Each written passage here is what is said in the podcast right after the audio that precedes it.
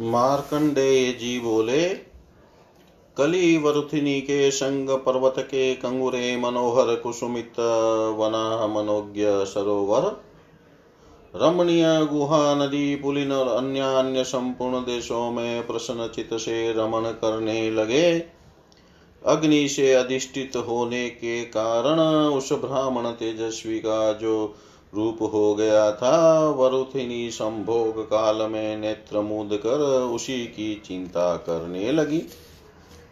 हे मुनि शतम तदंतर उस अप्सरा ने यथा समय में गंधर्व के ओर से गर्भ धारण किया। बिहार काल में ब्राह्मण के रूप की चिंता करने से उस समय उसका रूप भी उसी के समान तेजस्वी हुआ।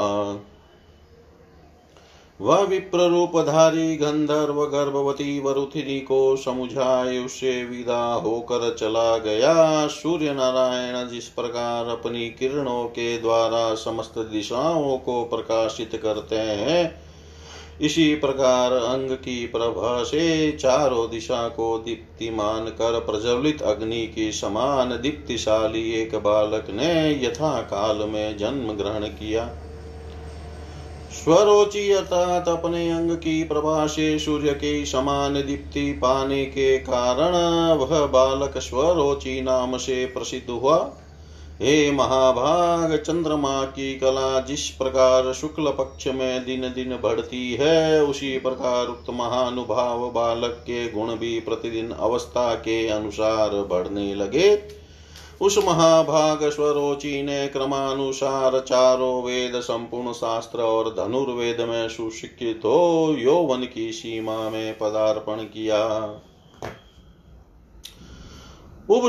उस शोभन गति स्वरोचि ने किसी समय मंदर पर्वत पर विचरण करते करते पर्वत प्रांत में एक भय से आतुर कन्या को देखा। उस कन्या ने इनको देख कर रक्षा करो, इस प्रकार कहा। तब उन्होंने भी कन्या को भय से विवल देकर, भय नहीं है, यह कहकर समुझाया।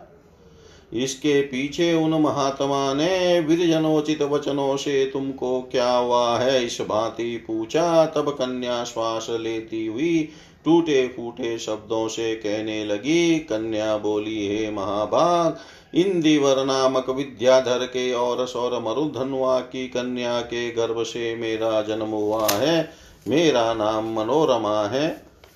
विभावरी और कला नामक मेरी, कलावती नामक मेरी दो सखी है। मैं पहली मंदार नामक विद्याधर की कन्या और दूसरी पार मुनि की कन्या है। एक दिन मैंने उनके संगति उत्तम कैलाश तक के तट में जाकर वहाँ एक मुनि को देखा था। वह अत्यंत दुबले, उनके अंग तप के क्लेश से अत्यंत कृष्ण क्षुदा से कंठ क्षीण नेत्र मानो खगोड़ल से हो गए हैं। वे मानो चक्षु फाड़ कर निकले पड़ते हैं। जब मैंने उन, उन तपस्वी की हँसी करी तब उन्होंने उन्हीं ने क्रोधित हो अत्यंत क्षीण कंठ से कुक्षेक कंपायमान होकर तत्काल मुझको ये साप दिया हे अनार्य दुष्ट तापसी तेने मेरी हँसी करी है। इस कारण तू शीघ्र ही राक्षस के निकट परा भव को प्राप्त होगी। मुनि के इस प्रकार श्राप देने से देने पर मेरी उन दोनों सखियों ने उस मुनि की, उन मुनि की भत्सना करी।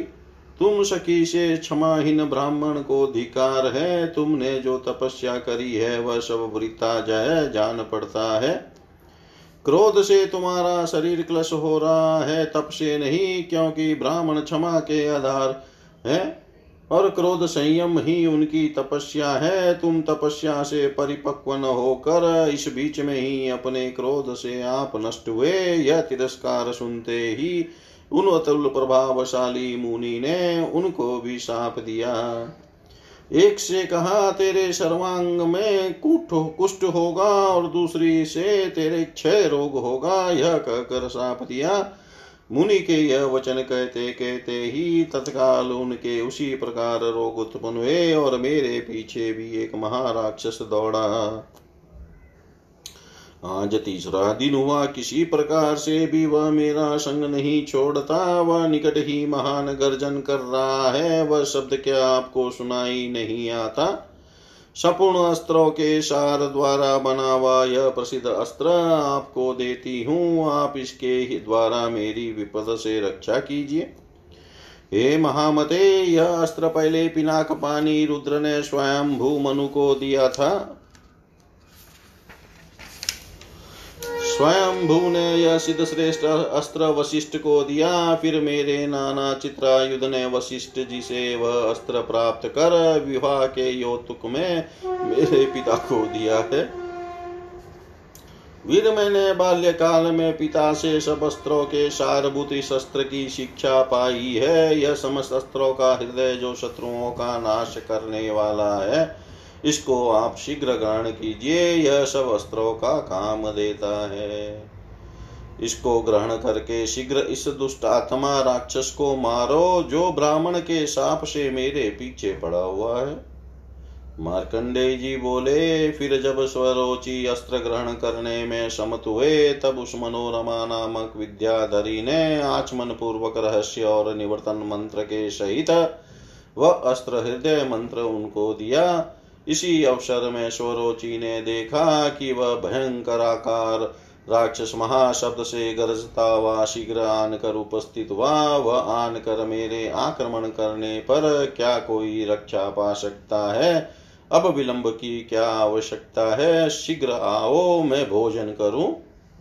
इस प्रकार कहते हुए उस राक्षस को उन्होंने देखा, उसको आया हुआ देख कर स्वरोचि चिंता करने लगी कि यदि यह राक्षस इस कन्या को ग्रहण करे तो उन पर तो उन महामुनि वह का वचन सत्य होगा। स्वरोचो स्वरो ची के इस प्रकार चिंता करते करते ही उस राक्षस ने शीघ्र आनकर विद्याधरी को ग्रहण किया। इसे वह सुमध्यमा त्राही त्राही शब्द द्वारा करुणा स्वर से विलाप करने लगी। तदंतर स्वरोची ने अत्यंत क्रोधी हो धनुष में अत्यंत भयंकर प्रचांड अस्त्र चढ़ाई उस राक्षस की ओर एक टक देखा। उनको देख भय से विवल हो, उस निशाचर ने मना, मनोरमा कन्या को छोड़ स्वरोचि से कहा, आप प्रसन्न हुई और अस्त्र परित्याग कीजिए, मैं अपना वृतांत सुना, कहता हूँ, सुनिए। ये महाद्युतिमान अत्यंत तेजस्वी बुद्धिमान ब्रह्म मित्र ने मुझको जो कठिन साप दिया था, आपने मुझे उससे छुड़ाया। हे महाभाग, आपके समान मेरा अधिक उपकार करने वाला और कोई नहीं है, क्योंकि आपने मुझको महाक्लेशदायक ब्रह्म साप से छुड़ाया है। स्वरोचि ने कहा, महात्मा ब्रह्म मित्र मुनि ने तुमको पूर्व काल में किस निमित्त कैसा साप दिया था? राक्षस ने कहा ब्रह्म मित्र मुनि ने अथर्व वेद के त्रयोदश अधिकार में ज्ञान प्राप्त कर आठ भाग में विभक्त संपूर्ण आयुर्वेद अध्ययन किया था। मेरा नाम इंदिवर विख्यात है। मैं इस कन्या का पिता और खंगिनल नाभ नामक विद्याधर का पुत्र हूँ। मैंने पहले उक्त ब्रह्म मित्र मुनि से यह प्रार्थना करी थी कि हे भगवान, मुझको संपूर्ण आयु वेद शास्त्र प्रदान कीजिए। हे वीर, विनय से नम्र होकर बारंबार याचना करने पर भी जब मुनि ने मुझको आयुर्वेद विद्या नहीं दी, है अनग तब, मैंने उनके शिष्य को प्रदान करने के समय उस विद्या का अभ्यास किया, अर्थात समस्त आयुर्वेद विद्या ग्रहण की। आठ महीने में समस्त आयुर्वेद विद्या का अभ्यास हो जाने पर मैं अत्यंत हर्ष को प्राप्त हुआ और बारंबार हंसने लगा।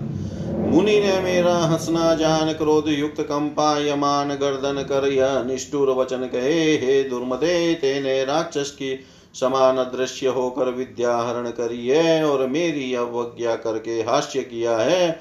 इस कारण तू मेरे स्वाप द्वारा अपने अधिकार से गिर कर सात रात्रि में ही महादारुण राक्षस होगा, इसमें संदेह नहीं।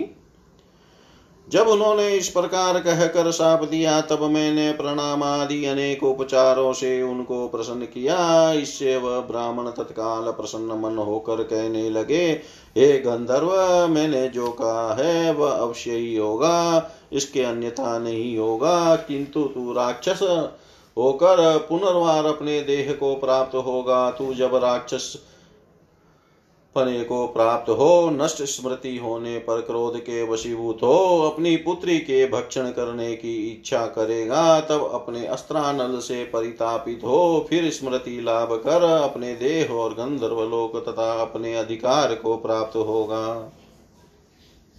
हे महाभाग, आपने इस समय मुझको इस निशाचरत्व रूप महाभय से छुड़ाया है, अतएव हे वीरवर, मुझसे वर की प्रार्थना करो। हे महामते कन्या, आपको देता हूँ, आप इसको भार्य रूप में ग्रहण कीजिए और मुझको उन मुनि से जो संपूर्ण अष्टांग आयुर्वेद प्राप्त हुआ है, वह भी देता हूँ, ग्रहण कीजिए।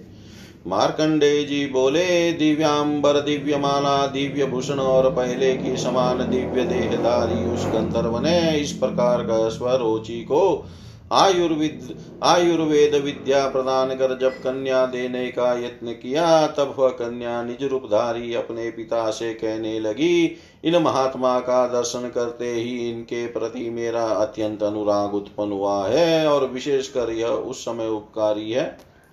किंतु मेरी दोष की मेरे ही लिए दुख भोग रही है, अतएव इस समय उनके संग मुझको भोग की इच्छा करनी उचित नहीं है। मनोहर सभा पुरुष भी जब इस प्रकार कठोरता का आचरण नहीं कर सकता। तब मेरी समान सरल रमणी वह किस प्रकार कर सकती है?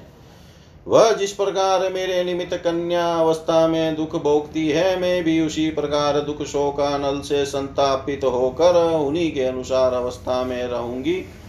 स्वरोचि ने कहा, हे हे सुमध्य में शोक परित्याग करो आयुर्वेद शास्त्र के प्रसाद से तुम्हारी दोनों सखी को रोग से छुड़ाऊँगा। मार्कंडे जी बोले, तदंतर स्वरोचि ने मंदाचर में, चल में पिता की दी हुई शोभायमान नेत्रों वाली कन्या का यथा विधान से पानी ग्रहण किया। गंधर्व कन्या प्रदान करने के पीछे उसको समुझाए बुझाए दिव्य विमान में बैठ अपने गंधर्व लोक में चला गया। मनोरमा की दोनों सखी मुनि के साप से शोक रोगाक्रांत हो जिस उद्यान में अवस्थान करती थी, स्वरोचि कृषांगी युवती भार्या के सहित वहाँ गए। इसके पीछे आयुर्वेद शास्त्र में विशारद, अप्रतिहत प्रभाव, सरोचि ने रोग्न औषधियों के रसों से उन दोनों सखियों के देह को निरोग कर दिया।